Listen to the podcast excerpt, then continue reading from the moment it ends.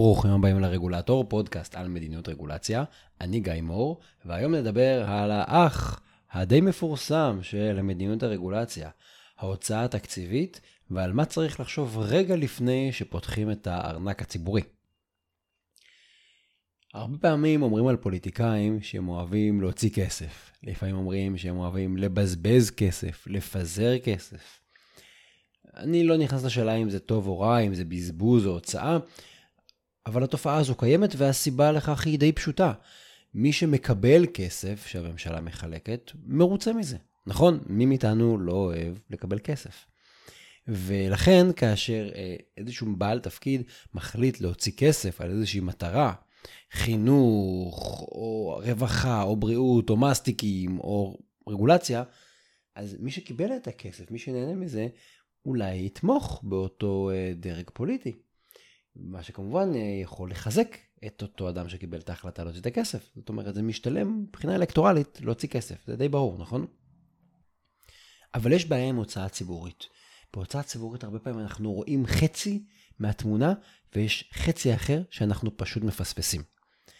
בדרך כלל בהוצאה ממשלתית יש דברים שאנחנו רואים בצורה נורא נורא ברורה, כי קיבלנו פתאום כסף, או כי בנו משהו, בנו מחלף, בנו בית ספר, בנו אה, תחנת כוח. ואנחנו גם שומעים על זה, כי למי שמקדם את המדיניות מאוד חשוב להדגיש שהוא הוציא כסף. נכון, אנחנו מכירים את זה ששרים או גורמים אחרים מספרים שהם הצליחו לגייס תקציב או להגדיל את התקציב של הגוף שאותו הם מנהלים. אבל יש את מה שאנחנו לא תמיד רואים, וזה את ההפסד, או את העלות. כי כשהמדינה מוציאה כסף על משהו, צריכה לקחת את הכסף הזה מאיפשהו, נכון?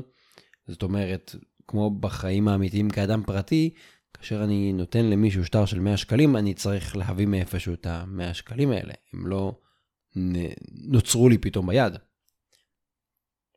ולממשלה יש בגדול שלושה מקורות להביא את הכסף מהם. אפשרות אחת היא מיסים.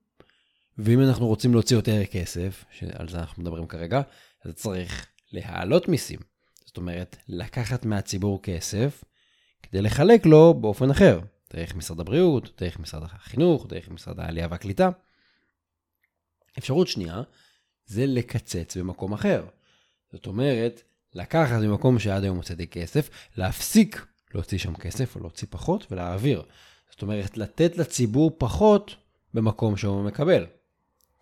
ויש אפשרות שלישית, להיכנס לגירעון, שזה אומר לקחת הלוואה, לתת את הכסף היום, ובעתיד להחזיר אותו. אבל מה זה בעתיד?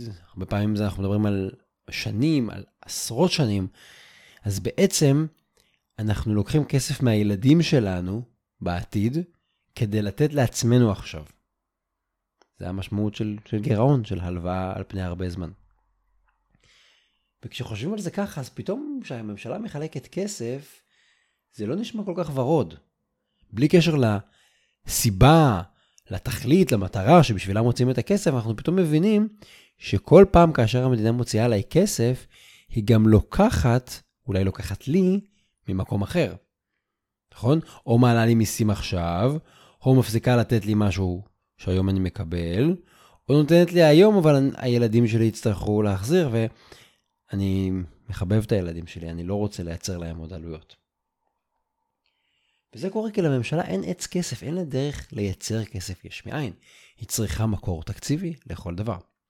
ואם הממשלה רוצה להוציא הרבה כסף, אז השאלה הזאת הרבה הרבה יותר חדה. באופן כללי, כשמישהו מציע להגדיל את התקציב למשהו, או לתת כסף למישהו, אני ממליץ לשאול מאיפה הכסף הזה יבוא, ועל חשבון מי הוא יבוא. כי הוא תמיד יבוא על חשבון מישהו, הכסף שלנו הוא מוגבל. ואם כולם אוהבים לדבר על הגדלת התקציב, יש מילה יותר טעונה, שלפעמים אנשים מאוד אוהבים להשתמש בה, ולפעמים אנשים מאוד מפחדים ממנה כשמשתמשים בה. והמילה הזאת נקראת התייעלות. מה זה התייעלות? זה בעצם המקור השני שדיברתי עליו קודם. זאת אומרת, איך אני יכול לממן את ההוצאה הזאת, לצמצם מאיזשהו מקום אחר ולהביא את הכסף. אבל אולי אני לא רוצה עכשיו לסגור בתי ספר או לסגור מחלקות בבתי חולים. אז אני יכול להקטין את הקיצוץ הזה באמצעות התייעלות. למשל, אם יש לי תוכנית ממשלתית שדואגת לחינוך בפריפריה, והיום היא עולה עשרה מיליון שקלים, ואני רוצה לקחת משם כסף, אולי אני אראה איך אני יכול לייעל את התוכנית כדי שהיא תוכל לעשות את אותו דבר בדיוק עם פחות כסף. אם אני אעשה את זה, גם נפנה כסף למטרה החדשה, וגם נקצץ פחות. או לא נצטרך להעלות כל כך מיסים. ועכשיו תחשבו על זה רגע בקטע יותר גדול, אם הממשלה תתייעל באופן רוחבי, זאת אומרת, תעשה את אותם דברים בדיוק, תשיג את אותם מטרות בדיוק, הקרוב לזה, עם פחות עלויות, אז פתאום מתפנה לנו כסף לכל מיני דברים שאנחנו רוצים לעשות. לרגע נתרחק מישראל ונסתכל על מדינה קטנה אחרת, ארצות הברית. בואו ניקח למשל את תוכנית ההוצאות של הנשיא ביידן לשנת 2021, תוכנית שהמטרה שלה הייתה לעודד את ההתאוששות של כלכלת ארה"ב מהקורונה ומעוד מכות אחרות. אז ביידן הכריז במקור על תוכנית ענק בהיקף של 1.8 טריליון דולר. נפתח רגע סוגריים, טריליון שווה אלף מיליארדים, מיליארד שווה אלף מיליונים, טריליון דולר או 1.8 טריליון דולר, זה המון כסף. תוכנית עצומה. אבל מאז ההכרזה שלו, נשמעו הרבה הרבה ביקורות כבר בשבועות הראשונים, ומיד אמרו שזה לא יהיה 1.8 טריליון, זה יכול להגיע גם ל-2.5 טריליון או אפילו יותר. אז אנחנו רואים איך מישהו שרוצה לקדם מטרה טובה, צריך להוציא המון כסף, הוא חושב, הוא מחליט שהוא צריך להוציא המון כסף, ועכשיו עולה השאלה מאיפה ביידן מביא 2.5 טריליון דולר. זה לא סכום ככה שאתם מגרדים מהכסף הקטן שמונח לכם במכונית. אז גם בשביל ביידן וגם בשביל נבחרי ציבור במדינות אחרות, כדאי לחשוב איפה אפשר לחסוך. ופה אנחנו מגיעים בעצם למקור ההשראה לפרק הזה. אמ, בארצות הברית יש גוף אמ, שנקרא משרד האחריות הממשלתי, GAO. הוא לא משרד ממשלתי, הוא בעצם כפוף לקונגרס, לרשות המחוקקת, והוא עוזר לקונגרס לבחון את עבודת הממשל, כחלק מהבקרה והפיקוח הפרלמנטרי. ואת הרעיון לפרק הזה אה, קיבלתי כשקראתי דוח של ה-GAO, שהוא, הכותרת שלו זה ההזדמנויות לצמצום פיצולים, חפיפות וכפילויות כדי להשיג מיליארדים בתועלות פיננסיות. זה נשמע טוב, והדוח הזה באמת מציג 14 אזורים שבהם מומלץ להתמקד כדי להביא לחיסכון ולהתייעלות, ומהם נוכל להביא עוד כסף. הם בחרו את ה-14 האזורים האלה, כי בכל אחד מהם אפשר להשיג חיסכון, לדעתם, של לפחות מיליארד דולר בשנה. אגב, הדוח הזה מזהה עוד דוגמאות ועוד מקומות שבהם הממשל הפדרלי יכול להתייעל ולחסוך כסף, אבל הם אמרו, אני מסתכל על מיליארד דולר בשנה לפחות. אני רגע פותח סוגריים ואומר, מזכיר שוב, אם ביידן רוצה להוציא 1.8 טריליון דולר בתוכנית שלו, מיליארד דולר לא יספיק, הוא יצטרך, כי טריליון אחד זה אלף מיליארדים. אבל הנה, כיוון לפחות. אה, לפני שנצלול לזה, אני רק אומר שזו לא הפעם הראשונה שיוצא דוח כזה, אה, גם גופים אחרים בעולם וגם ה-GAO אה, פרסמו אמירות כאלה בעבר. ה-GAO מעריך שצעדים שהממשל הפדרלי כבר ביצע בעבר כדי ליישם המלצות מדוחות קודמים מהעשור האחרון, כבר יצר בפועל חיסכון של 429 מיליארד דולר. שוב, זה רק מה שיושם בפועל, שזה יפה מאוד, אבל זה מראה, א', שאפשר לחסוך, ושיש להם עוד מחסנית משמעותית. אז בואו נסתכל על כל מיני דרכים להתייעל למען הציבור. בדוח של ה-GAO יש המון המון רעיונות, בעיניי גם דברים שממש פנינים, אה, להתייעלות ולחיסכון בהוצאות. אמ, אנחנו לא נעבור על כל ה-14 כי חלק מהם מאוד מאוד טכניים וגם דברים שמאוד מאוד מאפיינים את הממשל האמריקאי או את הכלכלה האמריקאית. אמ, אבל הצלחתי לזקק שלוש אסטרטגיות מרכזיות, אה, אם רוצים לחלק את ה-14 נקודות האלה לשלוש קבוצות מרכזיות, וכשמסתכלים על זה דרך חשיבה של אסטרטגיות מרכזיות, אפשר לראות שהבעיות האלה לא ייחודיות לארצות הברית, וגם אנחנו וגם עוד מדינות יכולים ללמוד ממה שה-GAO מציע לממשל האמריקאי. אז נדבר על שלוש אסטרטגיות, הנה הן. האסטרטגיה הראשונה היא להרחיב תוכניות התייעלות קיימות. למה הכוונה? יש יחידות שכבר יישמו בהצלחה תוכניות לצמצום הוצאות. למשל, מנהל הבטיחות הגרעיני במשרד האנרגיה, ה-NASA, הצליח לחסוך בחמש שנים סכום של 515 מיליון דולר. אפשר גם להעמיק את התוכנית באותה יחידה, אפשר גם להרחיב אותה לעוד יחידות במשרד האנרגיה, או לעוד יחידות שעוסקות בתחום של הבטיחות הגרעיני. זאת אומרת, יש לנו כבר תוכנית שעובדת, יש לנו כבר יחידה שיודעת איך לגשת לזה, שיודעת לשאול שאלות מסוימות, או שהיא זיהתה כל מיני כיסים של שומן ושל בזבוז של כסף ציבורי, אז פשוט להמשיך שם, או לתת ליחידות דומות, או יחידות בעולמות התוכן, לעשות את זה. כבר יש לנו איזה ראש גשר, יש לנו כבר מישהו מבין עניין, יודע איך לעשות את זה, בואו נלך עם זה יותר חזק. אסטרטגיה שנייה היא לתקן ולדייק תחשיבים, שזה נשמע נורא משעמם, אבל לא תאמינו כמה כסף שוכב שם. הרבה מההוצאות של הממשלה מבוססות על תחשיבים, ואם הם לא מדויקים, זה עלול ליצור בזבוז. הנה דוגמה, משרד הביטחון האמריקאי, שנקרא גם ה-DOD, Department of Defense, הוא משלם לאנשי צבא שלא מקבלים מגורים בבסיס, אז הוא משלם להם על הוצאות הדיור הפרטי שלהם. תחשבו על זה הגיוני, אם אני אומר לכם עכשיו, אה, נכון שאתם גרים בניו ג'רזי, אבל אני מבקש שתלכו לשרת בבסיס שנמצא במדינת יוטה, אבל אין לנו אה, מגורים כרגע לכם או למשפחה שלכם, אז אתם צריכים לשכור בית מחוץ לבסיס, אז משרד הביטחון משלם להם על הדיור הזה. עד כאן הכל נשמע הגיוני. אבל, איך קובעים את גובה ההחזר? גובה ההחזר לאנשי הצבא מחושב לפי מדדי מחירים לאומיים. זאת אומרת, ממוצע של כל ארצות הברית, ולא לפי המקום שבו הם שוכרים בפועל, מקום שהם שוכרים ליד הבסיס. ומה שה-GAO מצא, זה שרוב בסיסי הצבא ממוקמים באזורים לא מבוקשים, במקומות שבהם השכירות מאוד נמוכה. ולכן התוצאה היא שלעיתים קרובות אנשי צבא מקבלים החזר גבוה משמעותית מהוצאות השכירות שלהם. תחשבו למשל על מישהו ששוכר דירה נגיד ב-800 דולר בחודש, אבל הוא מקבל החזר שכירות של 3,000 דולר בחודש. עכשיו, זה לא בן אדם אחד, וזה גם לא אלף. אנחנו מדברים פה על מאות אלפים לפעמים של אנשים. במכפלות זה יוצא המון המון כסף. לפי ה-GAO, רק בהקשר של דיור לאנשי צבא, מדובר פה על עשרות מיליוני דולרים בשנה, וזה רק סעיף אחד בתחשיב אחד. והם אומרים, אומרים את זה בצורה מפורשת, שבוודאי יש טעויות חישוב כאלה בעוד הרבה מאוד תחומים. הם גם הביאו כמה דוגמאות, אני נותן את הדוגמה הזאת כי היא נראית לי די ברורה ופשוטה להבנה.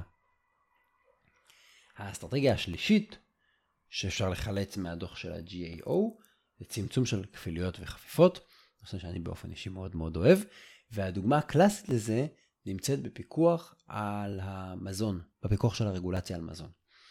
אמ, נושא שכבר אה, דיברתי עליו בעבר, ולשמחתי ה-GAO מעלה את זה בעצמו.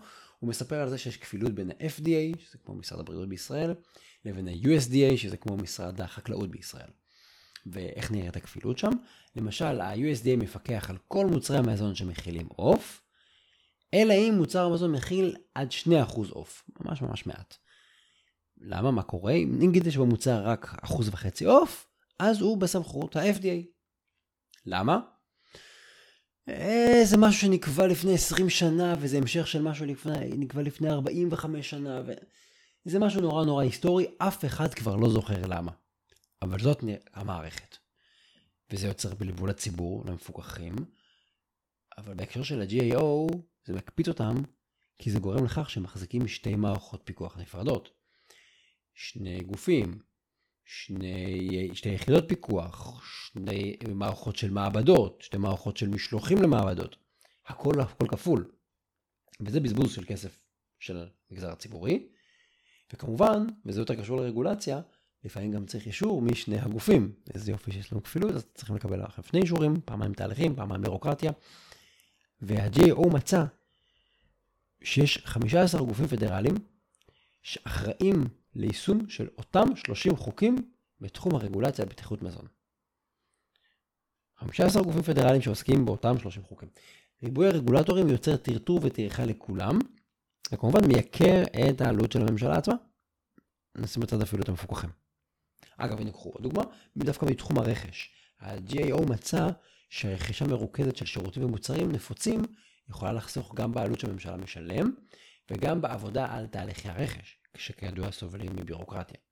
הם מדברים על כל, כל מוצר שאפשר לדמיין, החל מזה שמשרדי הממשלה שם אה, קונים אה, עטים וכוסות וקפה, ועד דברים אה, יותר מורכבים, כמו למשל שירותי ייעוץ, שירותי מעבדה, תחבורה בקרובה או של טיסות.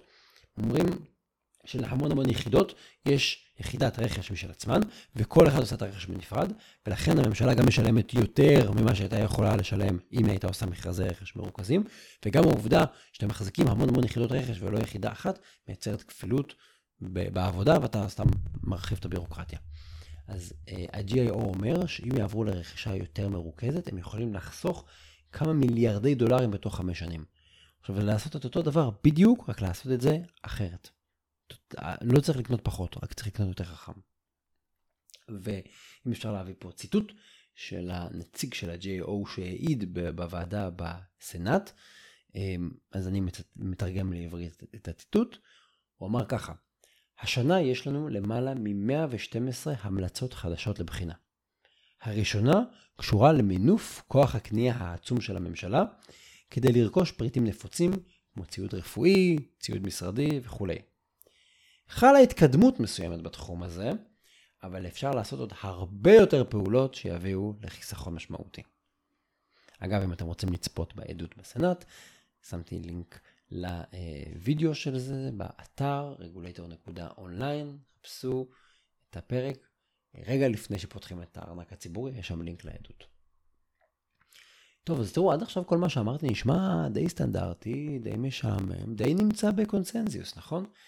נראה שבקרב הציבור בישראל, בעולם ובארצות הברית, יש הסכמה שממשלות יכולות להתייעל עוד יותר וככה לחסוך כסף לציבור. וראינו ככה מכמה דוגמאות שהסתכלנו בדוח של ה-GAO, שמדובר בדי הרבה כסף. עכשיו תראו איזה קטע, הנושא הזה לא נמצא במחלוקת פוליטית. זאת אומרת, זה לא עניין של ימין, ימין שמאל. להקים יחידת רכש אחת במקום 10 אה, או 15, כדי שישיגו מחירים יותר טובים וגם שלא נשלם משכורות אה, בכפולות לאנשים שעושים את אותו דבר, זה לא דבר של ימין או שמאל. אז נבחרי ציבור מכל הקשת הפוליטית יכולים להסכים על זה ולעשות את זה. ועל פניו, אם אנחנו עושים התייעלות שהיא חכמה, לא סתם חותכים תקציב של משרד החינוך, אלא פשוט גורמים למשרד החינוך לבזבז פחות כסף ולעשות את אותן מטרות, אף קבוצה לא נפגעת מהדבר הזה. אז אין סיבה שזה לא יקרה. אז הנה משהו שכולנו יכולים להתאחד סביבו, בלי תירוצים וגם בלי התנגדות אמיתית. זה אגב מתבקש בתקופות של משבר כלכלי, כמו שאנחנו רואים עכשיו, שיש אינפלציה, מחירים עולים, יש בעיה אמיתית של תקציבים. אה, זה כמובן נחוץ כשרוצים להוציא אה, מיליארדים על אה, תוכניות חדשות בארצות הברית. סליחה, אמרתי מיליארדים, טריליונים שרוצים להוציא. כן, זה בעיקר נחוץ שרוצים להוציא הרבה מאוד כסף. אז יכול להיות שמה שאנחנו צריכים לעשות רגע לפני שאנחנו ממהרים להוציא כסף על תוכניות חדשות, ואז אומרים, רגע, מאיפה נביא את הכסף הזה? אה, טוב, אין ברירה, נעלה מיסים, או אין ברירה, נסגור איזה משרד, נבטל איזה תוכנית. יכול להיות שאנחנו צריכים קודם כל לבוא ולעשות מהלכי התייעלות עמוקים, אבל, אבל חכמים, לא סתם לחתוך, ואז הפלא ופלא, פתאום יהיה לנו את הכסף הזה ולא נצטרך לקחת מהציבור עוד כסף. בטח לא בתקופה של עליית מחירים, אינפלציה ועליית ריבית. זהו, עד כאן להיום. זה הסיפור של מה אפשר לעשות רגע לפני שאנחנו פותחים את הארנק הציבורי. התשובה היא לייעל קצת את העשייה הציבורית אה, פנימה, היכן שאפשר. אמ, אני מזכיר, אפשר לעקוב אחרי הפודקאסט באתר regulator.online וברשתות חברתיות כמו לינקדאין, טוויטר וטלגרם. אפשר כמובן אה, לכתוב לי להצעות, הערות, דברים שחשבתם על הפרק. אני גיא מור, והתכנים משקפים את דעותיי בלבד.